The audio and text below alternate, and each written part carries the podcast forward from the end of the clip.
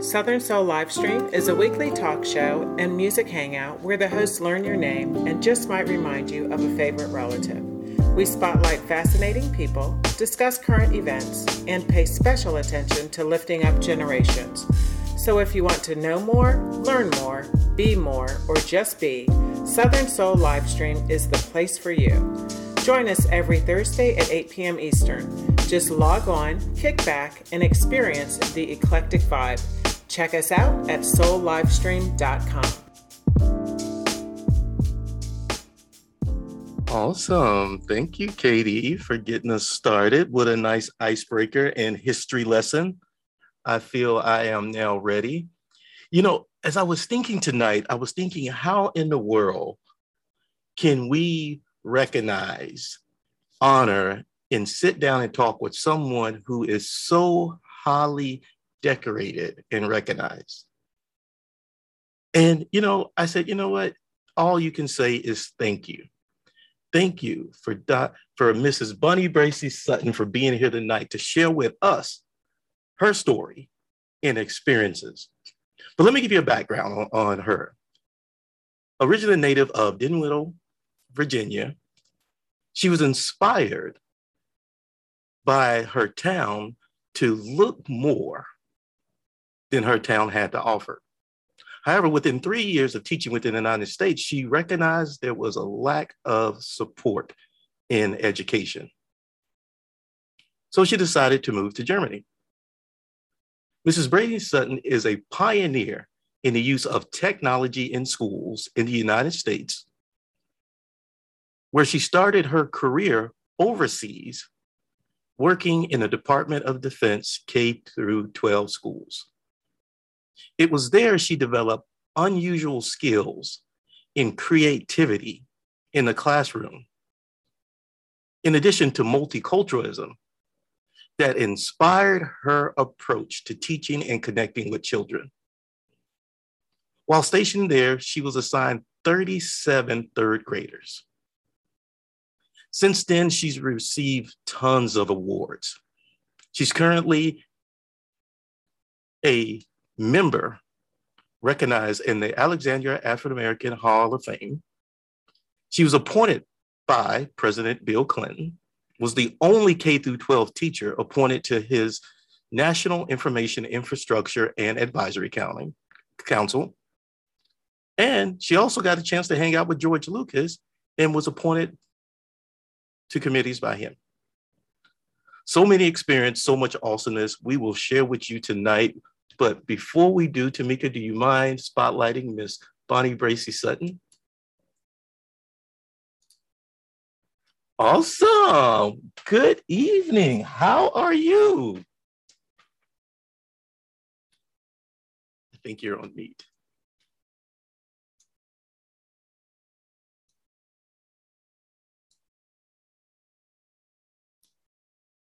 Tamika, can you send her to unmute, please? There Got it. Is. Awesome. Okay. Sorry, I didn't see it. I'm looking at two screens. Well, actually, my mother got me started because she came from a peanut farm, went to Virginia State, H B C U, but it was only a two-year program at the time. And she was disgusted by what she didn't know that other people did who had been to a four-year college. So she went back to school. So once I became, well, I could read when I was two years old. So she pushed me into helping other people. But when I got to teach, I found that there was a big division in what people wanted you to teach, depending on who the students were. And I was actually bored, like the kids were in school, because some people taught reading and math and English all day, and spelling. They didn't teach any science, they didn't teach any geography. The kids didn't move unless it was P E. And they would hop out of their seats when it was P E time, like they were getting out of prison. And that made me feel bad. But in Germany, since there were no materials and there was no money and there was nobody to always be looking down your nose and looking in your classroom, you could do whatever you wanted to, as long as you didn't get in trouble with the, with the M Ps. the M Ps would um, send the whole school home when things happened. Like when kids got upset, they would put toilet paper in the commodes. And when you have that many children who are international, you have to be international. So you have to learn to read faces, understand languages, be able to group people, be able to lead kids, be inventive and help them explore, be engaged and interested in what they were doing, so they didn't want to leave school. And that's what I did. But you had to work with nothing because they didn't give us any materials. So I worked the Red Cross. I talked to the soldiers. There were so many men on that post that it smelled like men. And you go like, what does that smell like? I can't explain it to you. But you could go in the library and say, I have thirty-seven children in the class and I need whatever. And they would get it because they would just want to come see kids for a little while.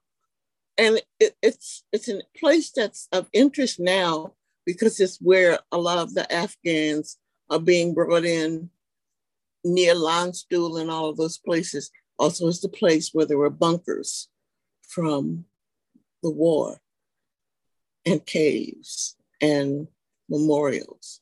And the kids had nothing. So we learned to draw, we learned to sing, we learned to do theater. And I learned my German colors by, there's some little Jelly Belly candies. You use whatever you could to, to teach. So it made me inventive, I guess. Um, didn't have all those books to, I never saw my principal. In fact, I can't tell you what we said about him. Just, you backed out of his room, okay? You didn't go in there for anything unless you had to. It's worked really hard. And the hardest thing was to take the kids to the officers club for lunch. That was the hardest thing because it snowed almost every day. Well, so you know, interesting times. Well, well, you know, one thing I love about your story is I begin to, you know, really pull out the pieces and begin to see how you started. Who would think that that start there would prepare you for so much, let's say, adversity, yet celebration? So tell us, once you leave Germany and decide to come back to the States, what did you see and what did you begin to see here locally? Well, I tried to teach in D C schools and I was really good in Germany, but in D C schools, they kept telling me what to do, how to do it, when I should do it. And there were only eleven books in the school and there were more. And this was Anthony Bowen down in Washington, D C, which is now a police station, okay? And so I wrote to um, the president and I said, this doesn't, doesn't work. They send us a box of books a month. I said, I have children who can read the whole set of books in a week or more. So something has to be done. And it was a Republican and his wife, you know who this was, right? She started doing uh, books for kids. And in this classroom that I was in in D C, you could see the White House through the panes where there wasn't cardboard, but there weren't many of them. And there were, I'm saying to myself, I'm teaching in D C and the schools for kids in Germany are better. How is that? But I did it for three years until the kids started following me around. When I went to the grocery store, they would follow me. They would ask me, could I take them to the museum? They wore me out. The other thing was, sometimes children fell down the shaft of the buildings that they were in because there wasn't a way to close the elevator doors. And it just got very sad. A lot of things happened. So then I moved to Arlington schools. Arlington was in a community called Halls Hill. And the people in Halls Hill were so wonderful to me. It was a Black uh-huh. community. It was gated, gated. Okay. And the trash man would bring me rugs. They bring me chairs, they bring me magazines. The mothers would cook and bring things to me. It was sort of like the community embraced their kids because they wanted better for them. And this and, was before schools were um, desegregated, right? Absolutely.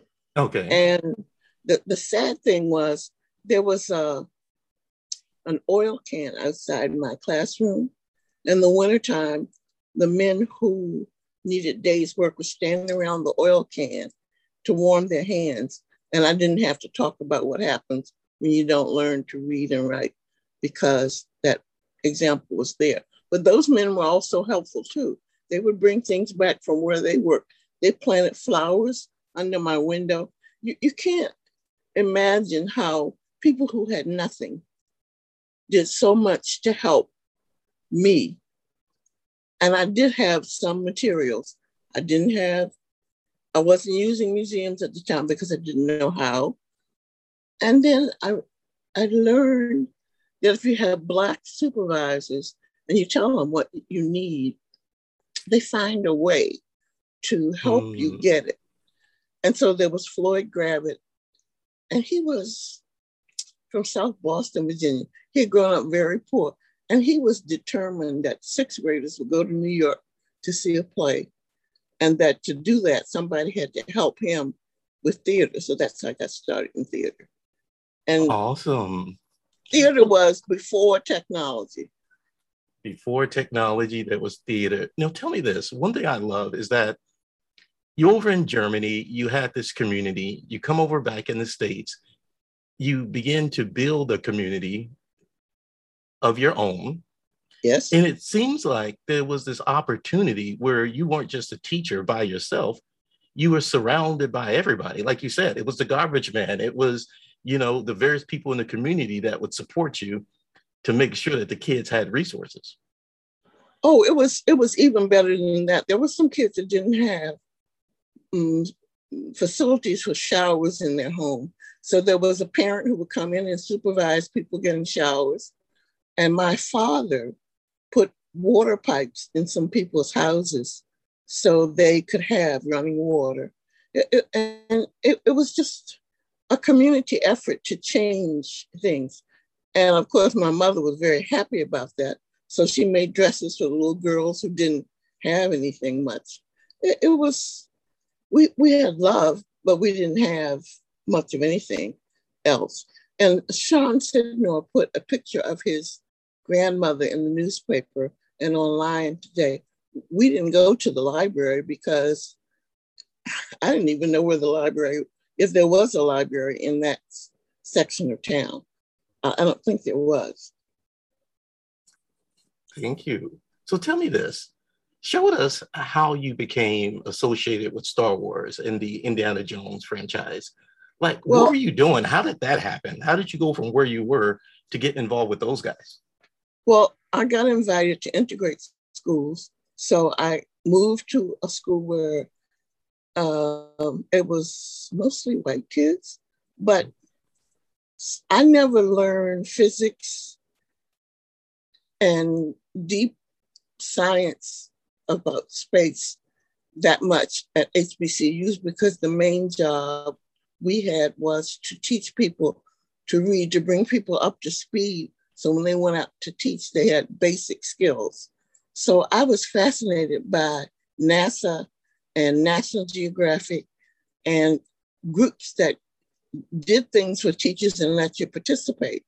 And NASA had all kinds of things. And so one of their projects was to have you build your classroom like the inside of a space room. And so I had drawings and pictures and all those types of things. And some men came by and looked in, and then they brought some other men. I didn't know who they were. Uh, and the next day, my principal said, you know, you need to take that stuff down. It's been up for two weeks now. And just as I was getting ready to take it down, I got a letter, which I shared with you, from George Lucas, who wanted me to help him create videos to teach people how to share um, new ideas and ways of teaching. He didn't like school at all. He wanted to be a race car driver, but he had an accident, so he didn't do that. And he's also diabetic. And I took a lot of interest in health because in the summertime, I always worked in a doctor's office. So I was doing those kind of things, and the men saw that. And see, I don't even know if he was one of the men or not, because I didn't know who George Lucas was. So when I got this letter and I opened it, and said, George Lucas, the boy said, George Lucas, the kids almost fell on the floor. And they said, you got a letter from George Lucas. I said, yeah. And so then I found out who George Lucas was, and I was astonished. But NASA, when these guys went up to space and, and showed off all the money they had and showed us how they could go to space, NASA didn't do that. When NASA did it, they carried us with them. We studied, we knew what the mission was going to be. We, we even raised tilapia, that's fish in a tank. We grew um, plants. We, we were supposed to be able to take space rocks to the classroom, but my principal didn't want the responsibility. So I went to the museum. And then I found out, you know what? I didn't have to buy stuff, because if I connected to the museum, I could use their stuff. So we, I learned to use museums as a learning place way before anybody else started talking about museum education. And the bus drivers, of course, they liked that because they could go into D C for a little while, and they would sometimes join me. And then I got really smart. I said, you know what? Instead of them prattling off as docents and telling us about the exhibit, I'll get the material for the kids, teach them that, and then they can ask their own questions. Mm-hmm. So, um, well, you know, I, I love that story. I can't explain to you how George Lucas changed my life. I have had an experience most people will never have. He has this long table in his at his ranch, and he would invite in all the people who were in education to have them pitch their ideas, and they didn't always agree. And I'd be sitting there, they didn't know who I was. And Shirley Malcolm, she's another Black educator in science, was sitting there, and there were several of us. And they would pitch their ideas, and then they had to leave. And then we would talk about what they talked about, whether we liked it, whether it would work or not.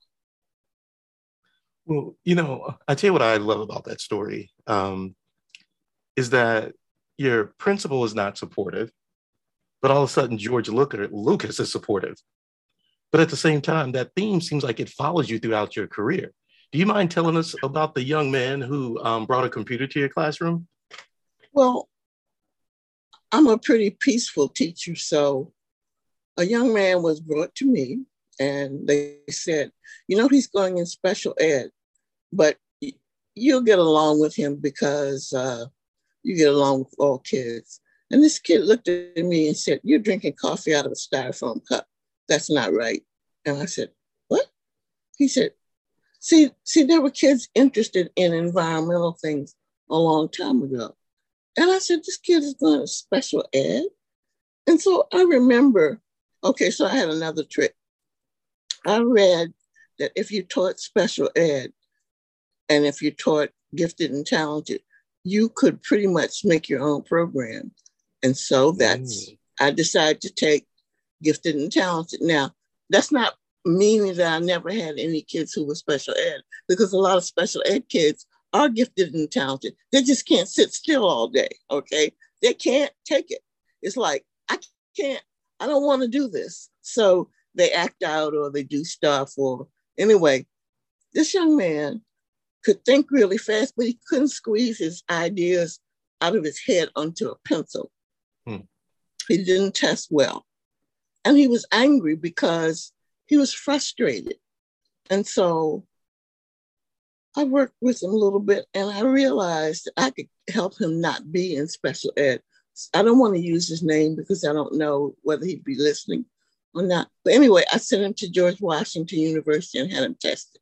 And he tested twenty points above what Arlington had, which meant that he could stay in my classroom. And well, nobody else wanted it, okay? And we didn't fight but he still couldn't write. And people gave him a hard time. The kids teased him, and and he just had a hard time. So his father said, um, if I let him use a computer, would that bother you? Can you bring it to the classroom? Now, like most teachers, I didn't know that much about technology, but I said, sure, bring it.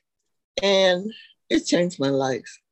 Hmm. So the first way it changed my life was when I was doing projects like plays and stuff like that, he would type all the stuff out and give it to me. He'd say, he'd say um, well, I know you know who the people are on the play, so I made this the uh, brochure for you. And I looked at this, and, you know, he could change the font, and he could find things. And so this parent and I started learning to use the computer. And he wrote an essay for Prodigy. And I got a ticket because I went at lunchtime to the post office to make sure it got there on time. But it was okay because he won.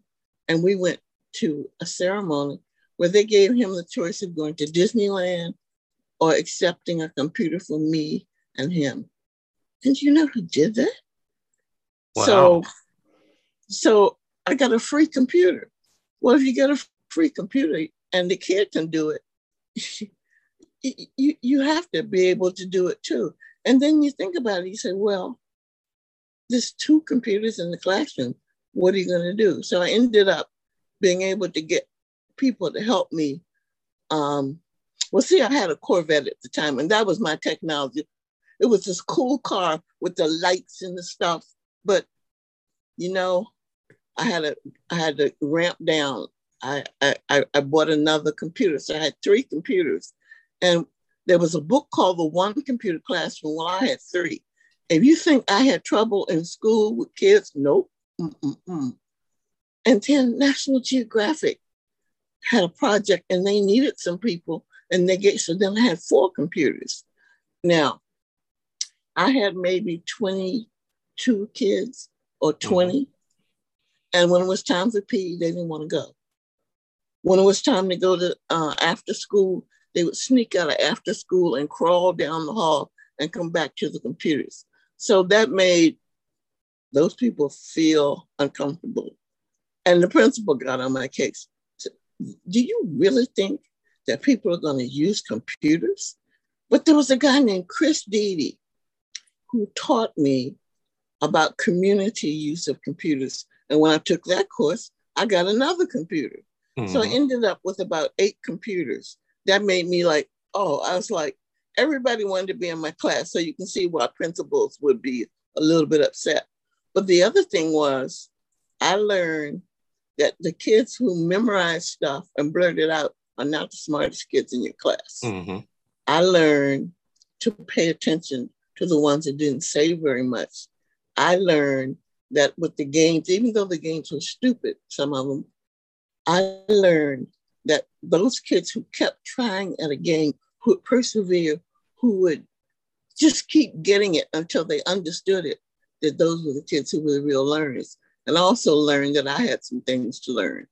Um, I had to learn to move away from the front of the class because my kids would put their fingers up and say, you know what, that's the second time you said that. Oh. I can find that on the computer. And I should have gotten upset. But then I thought about it. I said, well, if they remember it, to know that I said it, then I did a good job the first time. So it's okay for them to tell me that. They and would definitely. They, they, and they wouldn't go home.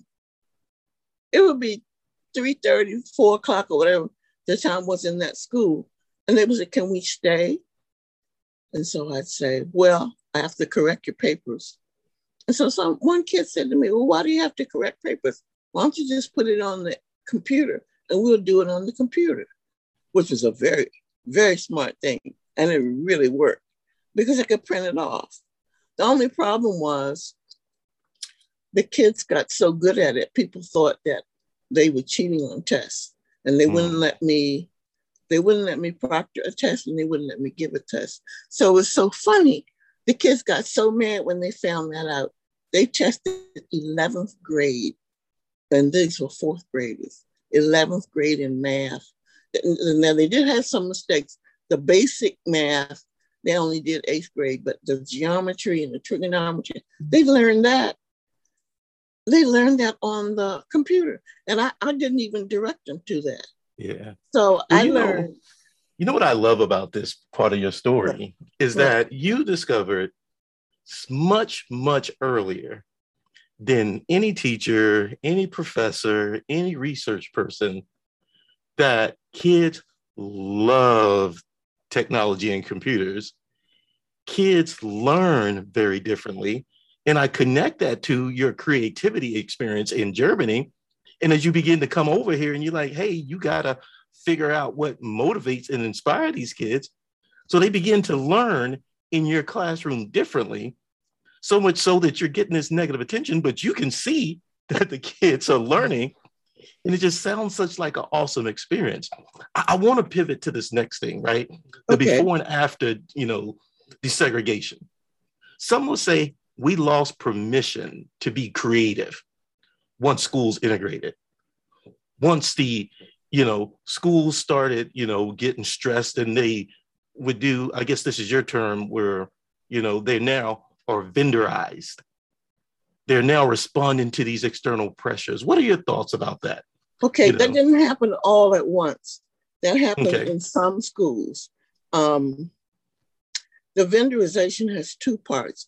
One is when they started making it a mandate. Every kid had to pass certain tests at certain times. And, you know, they're not cookies. Even cookies, when you put them in the oven, don't all brown the same way.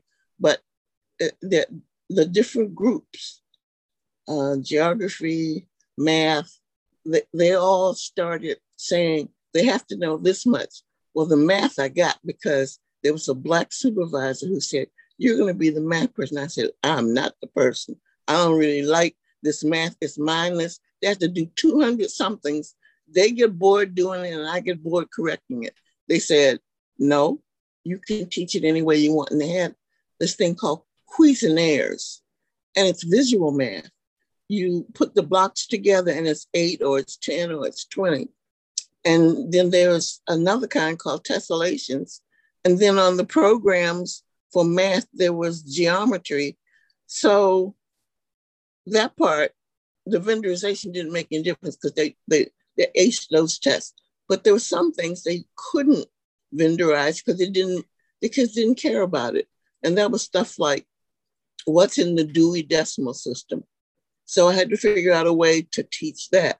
But because that was the thing they always got wrong. They didn't know what was in the nine hundreds, what was in the eight hundreds. And a librarian helped me with that. Instead of reading out of those basal textbooks where you spit back what's in the book, um, I hate to say this, but I didn't use the basal book. I used the library. We worked our way through the Dewey Decimal System. In one hundreds, you had to find a book you like, tell me about it. And then they did individualized reading if I could. In every school, I couldn't do that because all schools didn't have the same librarians, but I had a couple of librarians, especially a lady named Adela Inarino, who understood what I was trying to do. And so we led the kids through what the different things were. We also taught them poetry. Hmm. We also started going to places where, like the Smithsonian, the Smithsonian, see, people don't realize you're buying all this stuff for your class. We used to drive my car up to the school store and spend like four hundred dollars. You know what? I used to spend five dollars and go to the Smithsonian and they'd give me stuff to teach with, or I'd get in the bus and they would allow us to use things and bring it back to the classroom. In fact, I got to go to India through the Smithsonian and build a chest for other people to use as the artifacts in it to learn about India. So the vendorization, this the, that's going on now. Okay, so I won four different prizes at NASA, and I hate to I hate to share this, but so I worked for a group called Mad Science. And I tell you, I cried when I looked at the materials that they had. You could just go back there and get anything you needed for your lesson, but they only paid you fifteen dollars. And then they gave you a script. You didn't have to know anything. You had to follow that script. If you went off script, you'd get in trouble. And I got in trouble because I knew more than was on the script. And that happens with vendorization in almost every area, like maps and any of those things. If you're kind of smart and you know stuff, you don't memorize it to prattle it back. You you just keep exploring, and you're not allowed yeah. to do that.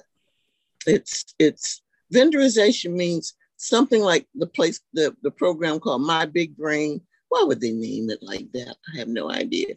But anyway, the people who write the programs decide what the kids learn. And when I tried to work in Washington again, because I live in Washington, and there's a lady uh, that I work with who was at the State Department and who was at the Department of Education, Janelle Leonard. She's a fantastic woman.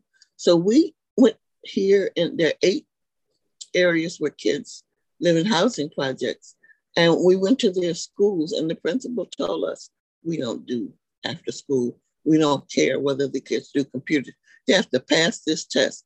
And after school, we're going to give them pizza, and they can do judo. There won't be any Gen Yes. There won't be any NASA. We, we don't want to work our teachers too hard. We just want them to learn what they're going to do on the test. If it's not on the test, we don't care about it.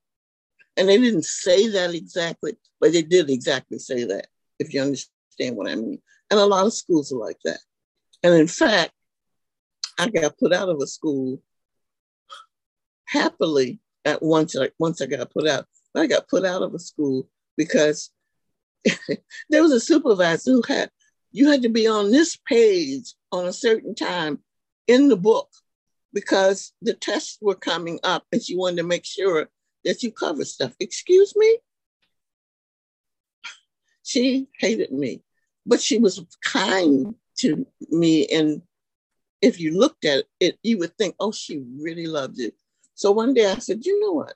Why don't you show me how to do that? And one kid had to go help with the P E, and one kid had to go to music, and another kid had to go um, to uh, be in a, to testify about something. She said, where are they going? I said, oh, that's just regular. She said, but how am I supposed to teach it if they're not here? I said, you were going to show me.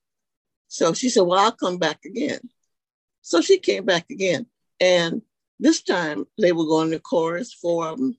And three of them were helping with the kindergarten, and she just threw her hands up, but she didn't really like it, but she did understand a little bit. See, because schools are community organizations, and you have to serve the community too. Mm-hmm. So you have to fix it. So whatever it is that you're doing for the community doesn't interfere with the teaching, but you can't glue a teacher to a schedule, but many schools do. Well, and many know, principals but- do. Thanks for giving me that, because that kind of gives me the backdrop. And Katie, we got two more questions before we do open discussion. But I, I kind of want to, you know, you know, get us to current date, right? You know, mm-hmm. I often hear it's important that, you know, parents, you know, kind of understand, you know, what teachers are going through, right? There are only so many hours in a day. You can't get everything done at home. You can't get everything done in the school. I mean, what are your thoughts on how parents can be more supportive in, you know, what teachers are experiencing? How could parents, you know, be more involved? Well, right now with the pandemic and COVID, sadly, most teachers are doing a kind of teaching that they don't understand and they don't know how to do. So parental support is really important. But the problem is, we have the digital divide. We don't have digital inclusion. Many of our parents have never had um, the subject matter that, that the kids are getting. So they get frustrated. So it doesn't work really well. But there are some people who, Doctor Clark from George Mason University wrote a paper that showed us how to help kids. So sometimes what you do is you involve the parents in what the kids are doing by example. You may even have them come in or send something home that helps them. Or it, it even got me. I took thirty hours of Black history. My husband walked me through the, the museum. I got to a place where they started talking about all the revolts and the riots, and my knees got weak because I had never seen that stuff. See, school boards, oh, I would love to be able to go to a school board meeting there. School boards choose what you teach, and states decide whether or not you get to teach stuff. So parents have to be involved and learn what it is that they're teaching. That's why we have this whole big thing about critical race. It, it's just not there. Mm. It's it, this has been the worst year of my life about learning about Black history.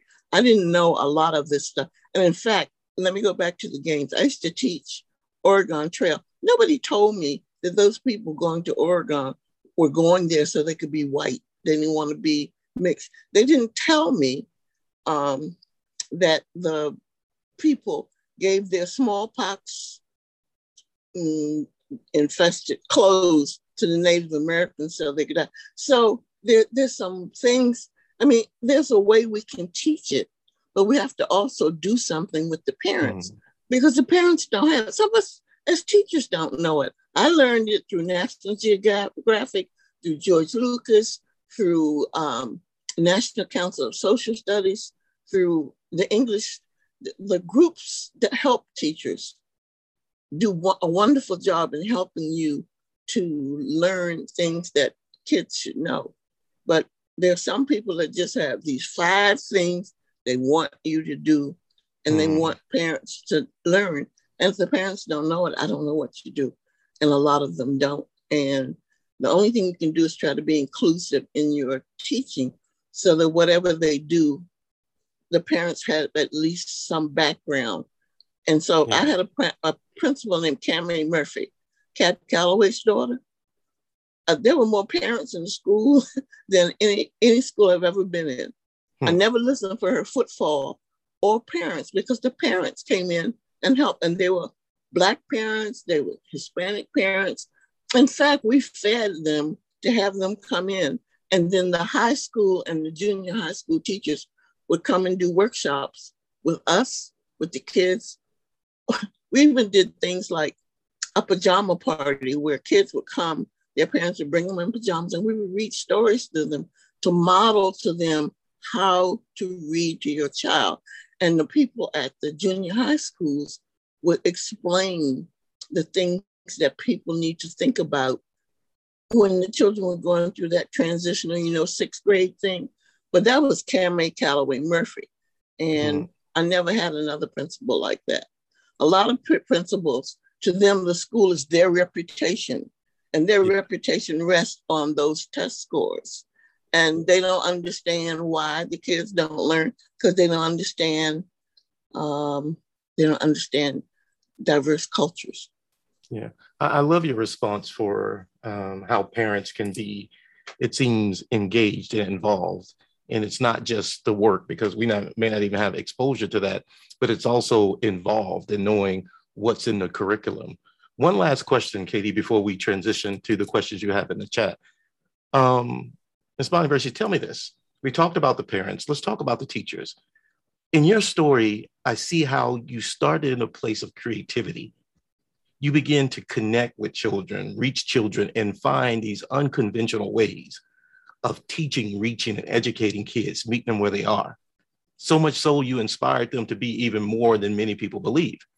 How about the teachers? You know, how can they begin to relearn or reshape how they engage with these students? And, and yeah, I'm just going to stop there. You know, where do you see an opportunity for teachers to pivot and maybe relearn this approach at creativity as compared to only teaching to the test?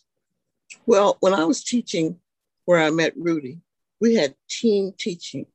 And although people may not like your learning style, the, the when you worked in teams, you use your skills to negotiate with your teammates what it was you want to do and how to do it. And there were some teachers who had better skills in some areas than others. So you divide up the subject matter so they could work to their skills. But the other thing is, the first time I was really successful, I worked by myself. I didn't involve anybody else. But Camay taught me to invite the rest of the teachers. I did Kids Network, which was an ecological environmental program. I did it first by myself. And then she said, you know, you can't do it by yourself. Invite other teachers to do what you're doing. And actually, one teacher did it better than I did. And I love that. You give them a chance to try. But I was single, and a lot of the parents, a lot of the teachers were parents. So they didn't have the time to invest. So Camay made me the person to be the go-to person for them. And we worked as teams, even if we weren't teams, you know, in subject matter area. Like in one school, there was a principal, there was a teacher who only wanted to teach science, and she didn't want anybody else to teach it. I, I closed the door and taught the hell out of science, okay? So when she got my kids, she had to think of something else to do. But, and so I broke that. Sometimes you just have to push, because people get in a role of, I'm only going to do this much. And they don't understand how valued they are to the community. So I start with things like bring in your favorite dish and let's make a cookbook for the whole class. And people say, well, what's that got to do with teaching? It has, you're making community, okay? And then the next thing, this was the hardest one. We did a colonial farm. I've never been so tired in my life. We made dresses and marbles and wreaths and stuff, but the parents were involved. And they learned what it's like to teach kids. And the teachers learned what parents wanted. And so that helped a lot. I haven't answered your question exactly. Some teachers, my dad used to say, have laminated lesson plans, and they're never going to change. But there are some teachers who can be inspired if you're willing to reach out and help them be a part of the team and feel valued.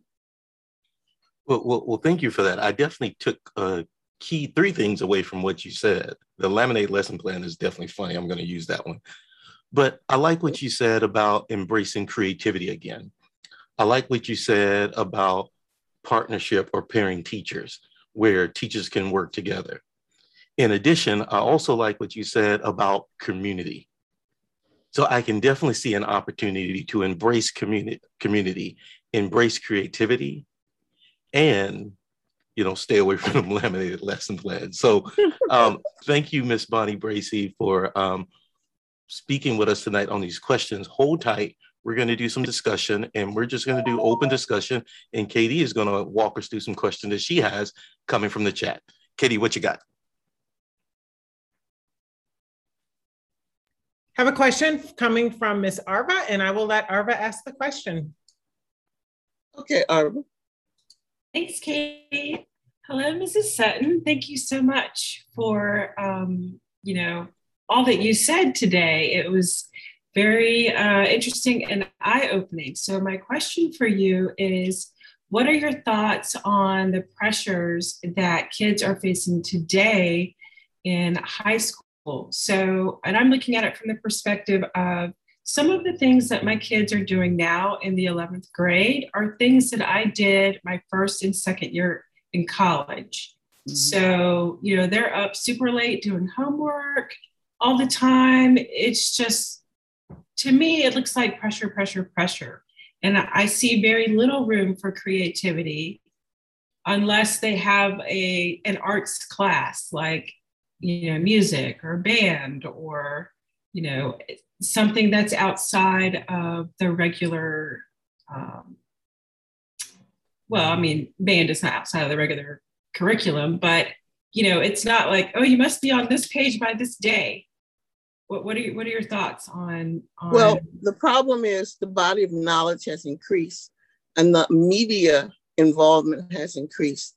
And so my plan for Alexandria is to do after school projects in the recreation center. They aren't just going to make, tie knots and play um, baseball and stickball. We have gardens. We have a place where kids are supervised and people help them to learn the software. We do field trips, and the museums have so much stuff. a teacher can't do. It, it's the body of knowledge is out there now. There are some kids who can handle it, but there are a lot of kids who can't. And so there need to be in the community some places which are a refuge, like an after-school center. And people are funding them. Some of the tech companies are. Or uh, like the Smithsonian does outreach. Someone, we just got ten computers in our after-school place where we use the program and someone comes and monitors what the kids are doing. It's too hard. It's hard for teachers. If you have a really smart kid in your classroom and you're not paying attention, in about three days, that kid will look at you and say, well, you're stupid. And they don't have any respect. No, I'm serious. Mm-hmm. They have no respect for you. So what you have to do is to first find out who this kid is that you're teaching. What the kids have to do is to understand that there are many sources of education, and that person standing in front of them is not the fount of knowledge or everything, and find the way that they best learn. And that's hard for people to do. Uh, parents, it's really hard because even in your family, the children are different, the mm-hmm. different way in which they learn. My brother learned from museums. I spent so much time in the museums, I became a museum educator and went to Russia to teach them how to do it. But my sister didn't do anything in the museum. She, my sister couldn't read really well. And my mother, she didn't glue her to the seat, but there was a time between five and six o'clock that we all sat down at the table, and who, whatever it was they had to learn, my mother helped, or somebody helped, or we found someone who would help. And that girl, that girl did better than me. She went to the Federal Trade Commission and changed their policies. She became a lawyer from learning how to, you know, nail down whatever it was she was trying to pursue. Each child is different. That's the problem. People think that kids come to school, oh, this is a fifth grade kid, no such thing. Oh, this is a twelfth grade, no such thing. We, we have forgotten that there's a variety of abilities that kids have, and m- most people don't know how to find out and assess what they are. Museums do a lot in helping. Uh, libraries now are beginning to pick up. Like in the D C library, you can go in and learn how to do finesse the software. There are not a lot of people in schools that have time to teach how to use Word, how to, there's so much technology, it changes as you know it. And mm-hmm. it, even if you think you know it today, tomorrow they'll come up with something else. So you have to find the places that will feed that knowledge and people who will not be, um, people who will be sharing in their teaching or she or outreach. I guess people who are good at outreach, who enjoy what they're doing, and that's hard. What are your thoughts on Montessori? Oh, I wanted to be Montessori. In fact, I was asked to be a Montessori. In fact, in Arlington at Drew Model School, we had Montessori classes, and the kids were so great. They would come and they would put stuff away. We, like I said, those Cuisenaires rods. Kids who had never been taught how to manage things would leave the things all over the place. I taught hands-on science. The problem with hands-on science is a lot of kids don't put stuff away. Montessori kids learn, mm-hmm. kept that skill even when I think we ran out of Montessori teaching at second grade, but they, they maintained those skills because they learned them early and they kept the idea. I loved it. And I wanted to be a Montessori teacher, but they didn't pay enough money. And my, my niece and nephew uh, went to Montessori up through eighth grade, I believe. And then in the oh, ninth grade, awesome. uh, they transferred to a regular, regular uh, public school. So it's been amazing sort of listening to them and watching them and um, seeing the types of things that they were doing in Montessori long before my kids were doing these types of things that absolutely they're doing in, in high school. So yeah, it's, it's wow. Yep. Well, see, if you're a gifted and talented teacher, you can learn what the Montessori teachers are doing and use the materials that they use. and steal the ideas from the museum and take the kids places. But if you're a regular school teacher, you kind of have your head stuck to the um, things that the principal mandates, which is why I got thrown out of a couple of schools. Oh, thank you very much. Awesome. Awesome. Thank you, Arva. Mm-hmm. I think you got another question in the chat, Katie. Uh, we've got a question from Doctor Rudy Jackson. Oh, this is going to be interesting. Okay. Okay, Rudy, let's have it. You're on mute. I think I saw yeah. yes. How would it change the teaching profession? Yep, yep. Especially sure. teacher education. If you could run okay, a teacher so, education program at, let's say, Virginia State. Listen, I belong to a group, I'm not going to name them. And I went every year and I would do presentations and the people would look at me and say, how did you learn this? And I'm thinking, you guys are the guys that teach teachers and you don't know how to do this or do that. And I couldn't understand it. And then I realized that in teacher education, people specialize in one area. Right. And I remember sitting watching a professor teach me about digitization from the Smithsonian that I learned three years before because I went to a field trip. And he was so excited. And he was from the University of Virginia. I, I think I realized that most of them don't understand technology integration. That's the technology integration. Most of them don't understand K twelve. And they look at us like we're a disease. There's not enough um, integration of K twelve teachers with higher ed. And basically my feeling was that the higher ed teachers bowed to the subject, but not students. The other thing is that when we integrated, we lost leadership. So unfortunately, those people who happen to be of color or ethnicity and that kind of stuff didn't get to lead or recognize teachers who had skills. And so it becomes like a very boring thing of, this is my subject, this is how I teach it, and that's the only way. At the George Lucas Education Foundation, the people would come in and bring these ideas and pitch them. And he would look at those of us who were K twelve teachers and we say, well, that works okay, but there's gotta be some integration. The, the, the teachers who teach teachers need to know how to work in the classroom. They need some classroom smarts. And I don't know how they get them if they don't ever work with kids. And I'm not talking about student teaching. I'm talking about technology integration and gifted and talented and special ed and understand how to manage a schedule.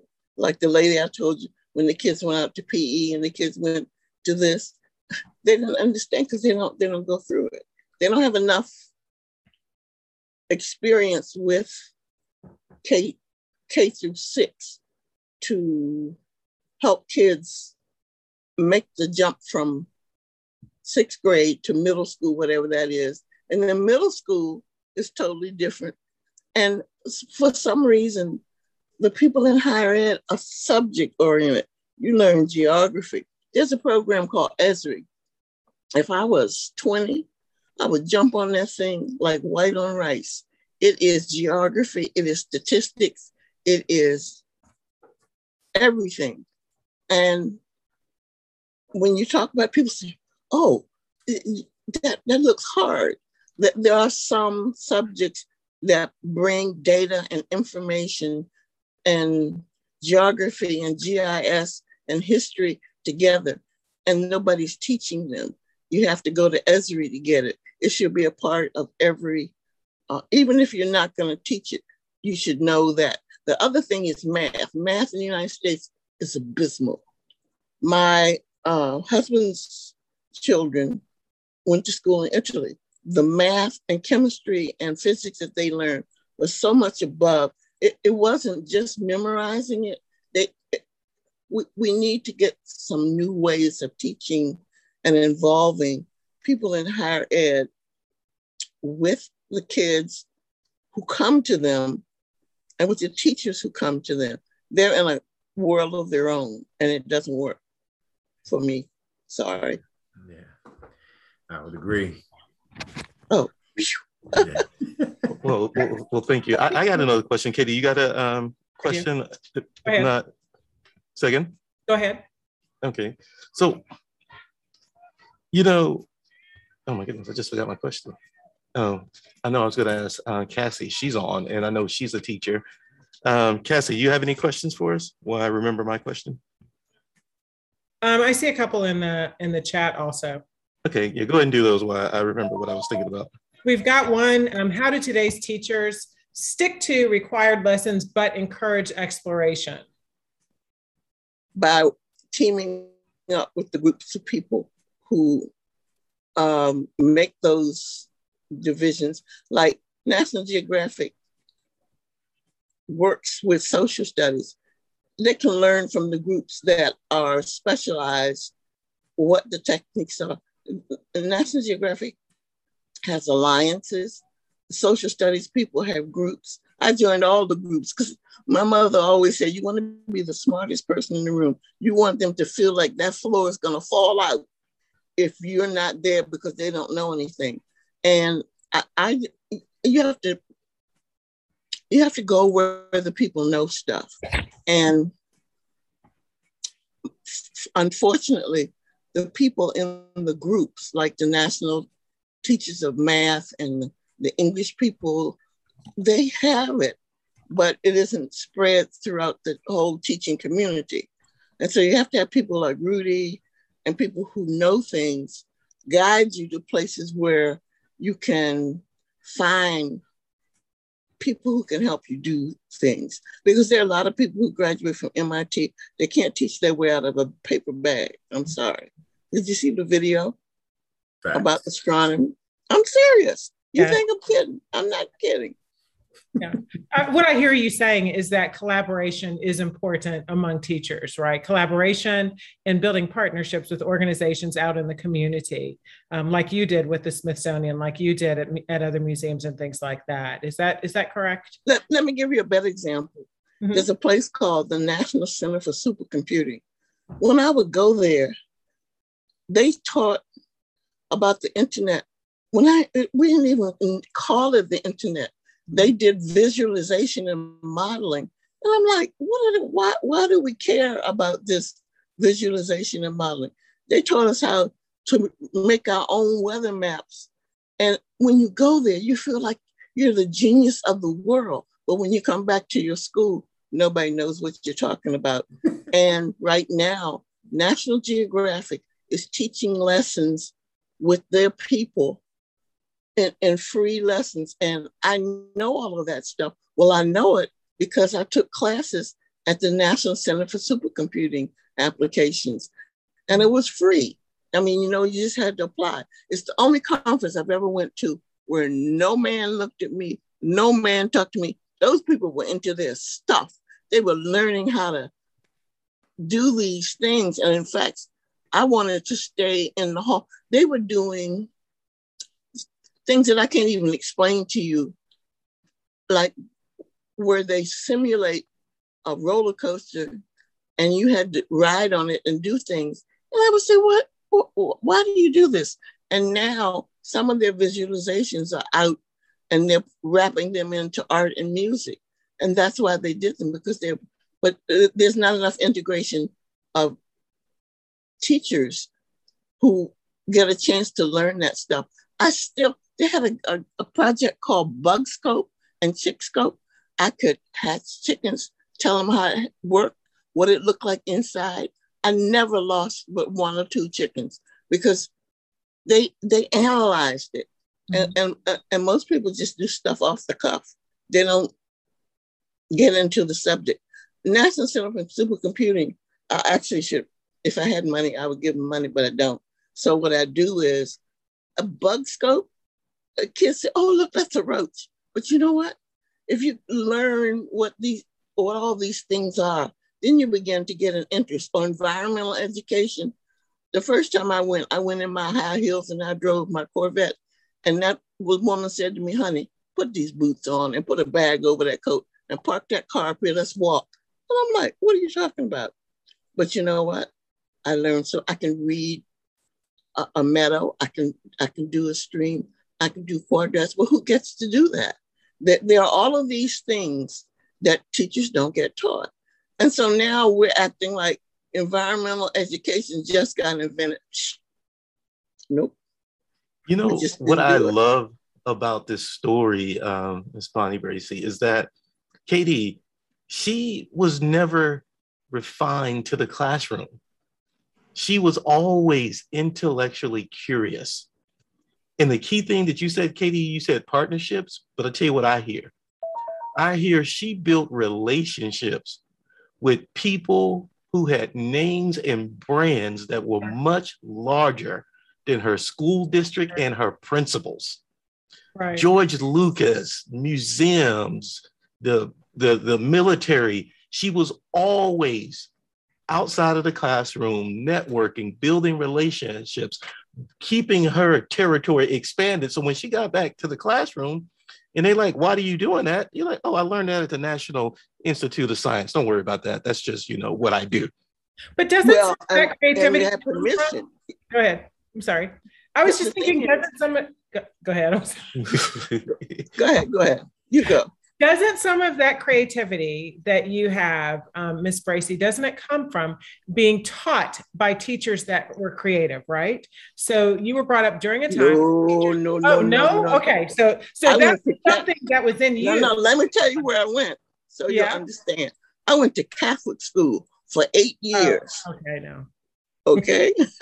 and, and, and we we memorized everything. They put me in the library and I learned about Egypt because I could read so fast that I made people crazy.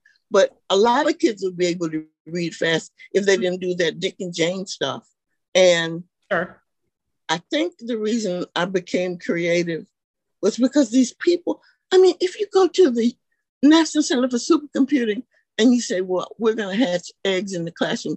They said, well, don't you want to know what's in it? You said, what do you mean? They said, well, we can show the kids day by day what's happening and why it works and why you have to have moisture. And I'm like, what? Because when I was taught it by four H, you just put the eggs in there and you turn them. You didn't learn about why or what or anything. And they didn't tell you what to do with the chicks when they hatch. But when, when it's a body of knowledge that people, um, that's their specialty. They do it really well. We did in Catholic school, mm-mm, nope. They just skip How do you get these teachers to be creative then, right? If and, and I don't want to come down on teachers because I think they're no, it's amazing not their teachers, fault. Right? It's not their fault. Right. But they're teaching to a test. Some of them are in districts that don't have a Smithsonian around the corner, right?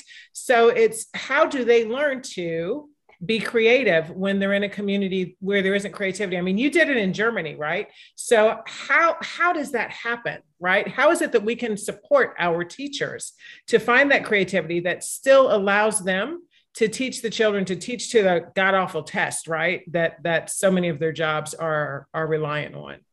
The Smithsonian has outreach for mm-hmm. every kind. It's the largest museum in the world. There are eighteen right. museums. And one of the things to do is to find that outreach online. The other thing is to take those courses, because if you teach the kids correctly, they'll find, they'll, they'll do it themselves. So if I did tessellations, and I don't know how to explain in two seconds what it is, but where you move things around. But there was a little boy named Robert Hall. I hope you won't mind my using his name. I was teaching him about geography and tessellations and stuff. And I noticed he was doing two games at one time. I said, what are you doing? He said, well, this game called Carmen San Diego, you have to move around in the United States. And this game over here, I'm transporting sheep to a place. If I put all the information together in both games, I can do my game better. But see, who's going to let the kid do that? Because the people don't know that you could do that. I, and then I had a kid. This woman said, um, I'm going to put this child in games with you, but he's going to be a troublemaker. You know what the trouble I had was? He didn't want to go home. Mm-hmm. So it's it's about putting the right materials in the right way. And I think somebody like Rudy and people who understand children could do a pre, who is this kid? You got to find out who they are, mm. and then help the teachers find out how to engage. How, it's called that. The seven E's. It, it, it help them engage, explore, be entertained, extend. I don't remember the other three, but but look up seven E's, and I've got that from a physics teacher, and it it it, it works. Like there's a project called The Science of Cooking at the Exploratorium. Cooking is a science, it is. Mm-hmm. But who would ever say that it is? Because they don't talk about it, but that's what it is. And so if you say, well, how do you know when a, an egg is cooked? That really is science. But mm-hmm. we don't we don't talk about those kind of things. We we think science is only when you're doing the bugs and talking about the climate, and actually it all comes together. It's not about being smart. It's about being involved. If you're in a country town like I was in Germany, you punt. So in that little town, there were jewelry makers, and they carved little animals. Now, I was too stupid to keep all of them, but I had little animals carved out of quartz and jade and all of those things. And they had caves. So they taught us mineralogy. There, there are assets somewhere. And like in my, even in my family, uh, I, did you know they are red, yellow, and orange watermelon? Mm-hmm. Yeah, I didn't until I went to the farm. And I didn't know that when I jumped in the creek and there were frogs and stuff in there, I thought I was going to die. I couldn't believe that I was in there with frogs and all that stuff. Nobody taught that stuff. I mean, I had a white bathing suit. I was disgusted. But then that lady taught me. So it, it has to be that we are not giving the teachers who teach teachers enough resources so that wow. they can make better teachers. Sure. And it's, you know, it's, I love that story so much. I mean, how much is in there, right? How much is in there? I mean, that holistic learning, learning everywhere, touching everything, being engaged in the classroom. Katie, I think, you know, she answered your question and some more. It's so much there, I can't even digest it because right. there's so much there, right? But I'm just trying to envision her going from her her hot rod Corvette, right? To, it had here. to do it, had to buy it, had to buy some more computers. And in fact, some of the first Pioneer teachers actually bought, we would buy like sets of computers. I know one lady that had eight. And something happened, and she, I think there's a fire in the school. And that's when she told her husband, I, I bought those computers, you know. And I I love the car, but man, that computer can take you everywhere. Look, I went to Egypt. And when I got to Egypt, the only reason I'm not an archaeologist is because I get claustrophobia. But I was ready to do something. When I went to uh, Greece, I taught in Greece, I knew so much stuff in the museum, they would let me in free. Mm. And I got that from the computer, from just looking at what people offered. So we must have a way to let kids explore their interests and use the knowledge that people have already accumulated. Like you can do archaeology on a computer, but school systems may make very narrow choices. Mm-hmm. Mm-hmm.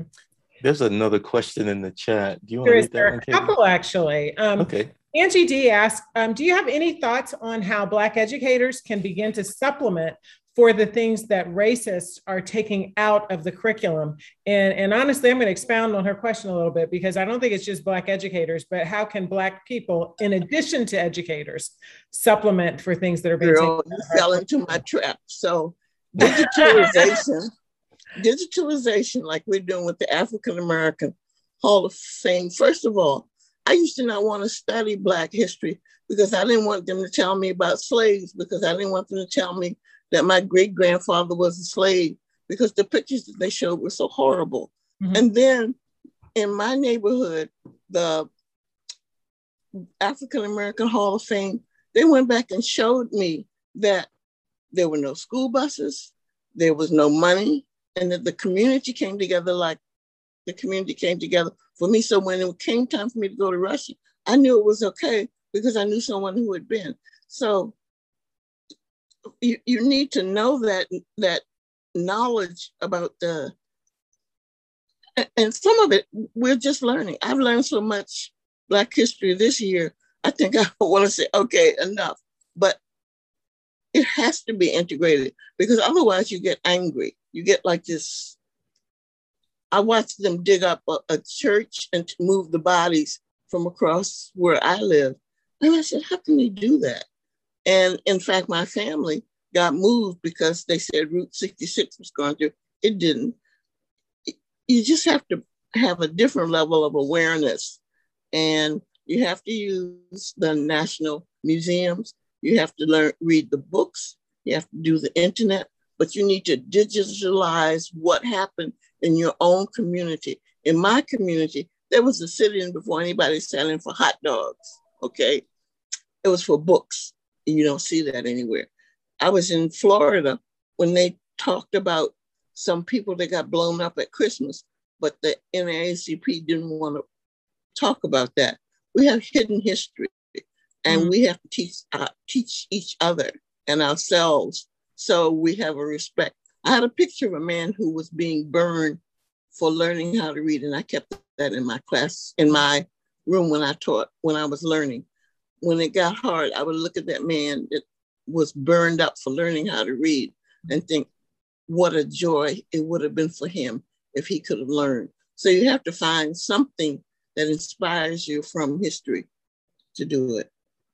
That's not a good answer, but I think it digital, is a good answer. The digitalization will show you that all Black people aren't stupid, that slaves were smart and they did a lot of things. They don't, all, all I heard when I was coming up was about people being in slavery with chains and stupid stuff. And it made me feel bad. So I didn't really want to do Black history. Sure. And now it's different. You learn about, you, you learn a lot. Right. And it's it's available on the internet. Right. Uh, you know, hold that second question, Katie.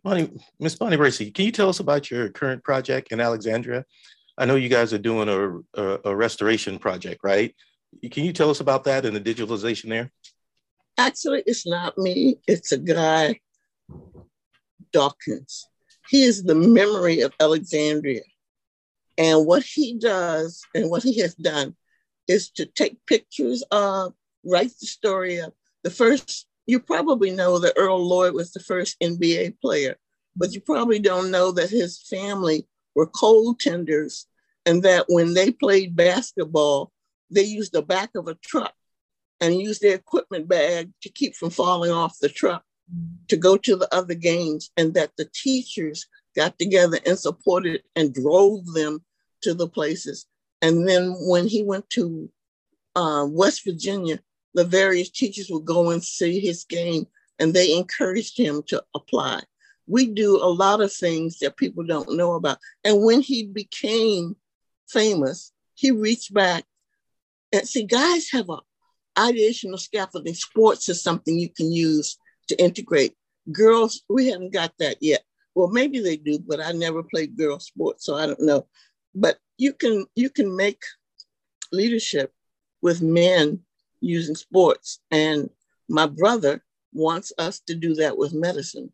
Um, it's not working right now, but but at least sports gets them started. We need to do something that bridges the gap in science. Mm-hmm. I didn't answer the question well, but what Dawkins is doing is there's gentrification. The house that I lived in when I grew up is now worth almost a million dollars. Well, who the hell is going to buy in that place? And who's going to remember that Black people live there? Well, in Alexandria, people are going to remember because you can go to that website and it tells you who the people were, who Mister Patterson was, who went to uh, uh, Russia, and that people sang in different countries, and that um, the people who were in the Ruth Youth even one thing that w- women can talk about. There were no Black women in fashion magazines, and all the stuff that they made was made by us, homemade. Well, there was a girl, uh, LaJune Huntley, who went to Cannes Film Festival, and the people in Europe thought she was beautiful, so she came back. And the industry, beverage industry, pushed her forward. And that's when we started to integrate and be a part of the talk about women in magazines and makeup and cooking, except and, and not slaves in a box like Aunt Jemima, okay? And I forgot what the guy's, Uncle Ben. Slaves in a box, mm-mm. We needed to break out of that. And there's still people who say, oh, but you know, when you see Gone with the Wind, hey, you know what? That woman was really smart. She had to dumb down to take that role. So some kids who are insecure think that we're stupid, and we're not. We are some of the, we've been kings and queens. We did metallurgy before many countries did in, in, some, in some countries, but, but kids don't know that because it's not taught. You know, thank you, thank you. There's something that somebody who is a teacher who has joined us has said, and it's Cassandra Davis, and I'm going to, I'm going to read what it is that she said. It's, teaching is facilitating learning, not yep. showing yourself as the only access to information yep. pathway. Yep. Yep. Um, and I, I think that's a great quote, actually. Absolutely, absolutely. Well, in yeah. fact, I'm embarrassed, but I'm going to tell you, I'm learning Vietnamese cooking from Vy Bui, who was in my sixth grade class at Long Branch. Nathan Lyon taught me how to shop farmers markets. I have, a, I have several teacher kids who are kids who are in different occupations who are now teaching me online about what they know and how they do things. And it's interesting to be able to do that. Like Rudy, he taught me to make sure when I'm thinking about kids going to Harvard, he doesn't know this, but anyway, to not go past the leadership in the community, because people who are of color and people who are of your community may know a path that will help you get there better. Mm-hmm. And you won't be there by yourself, and you'll have some support, and you'll know the kind of things that could happen. And you'll be strong when you go there. A lot of kids get those scholarships and fall out. They don't, That's they right. can't do it by themselves. That's right. Sorry, awesome. Rudy, I had to say that. No, it's awesome. True. I mean, community is one of, I think, one of the biggest things. And, and I think if we, if we learn one big thing here, it's that we still have to depend on our community and on others in order for our children to get ahead and in order for our teachers to feel supported. Um, nobody's in this alone. That's true. Awesome. Let me share with you all some ideas to wrap us up. And Tamika, if you don't mind putting in the chat the links to Miss um, Bonnie Bracey Sutton, um, the work that she's currently doing, in addition to her Facebook group. So if anybody wanted to catch up, she is still sharing today and passing that knowledge on to other people.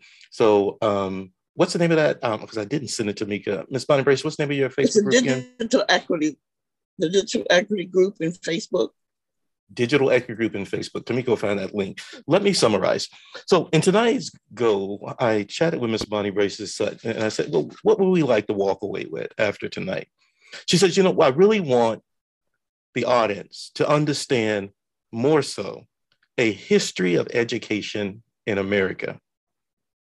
In addition, in the age of technology, teaching needs to evolve. Teachers need to evolve. Parents need to understand the possibilities. In a reference in math and science, we have to push so we can begin to enable ourselves in other opportunities.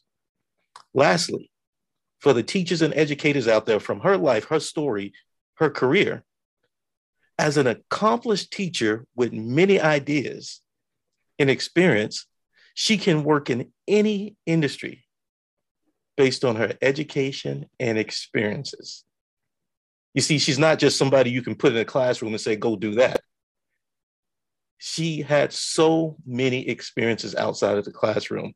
So thank you, Miss Bonnie Bracey Sutton, for being sure. here tonight, for sharing with us your story, your history, so that we can begin to learn from these, be better educators, parents, teachers, and community leaders. Thank you for joining us at Southern Soul Livestream Talk Show. Join us weekly at soul livestream dot com. If you're joining us live, we'll take a quick music break and then come back for a discussion with the audience.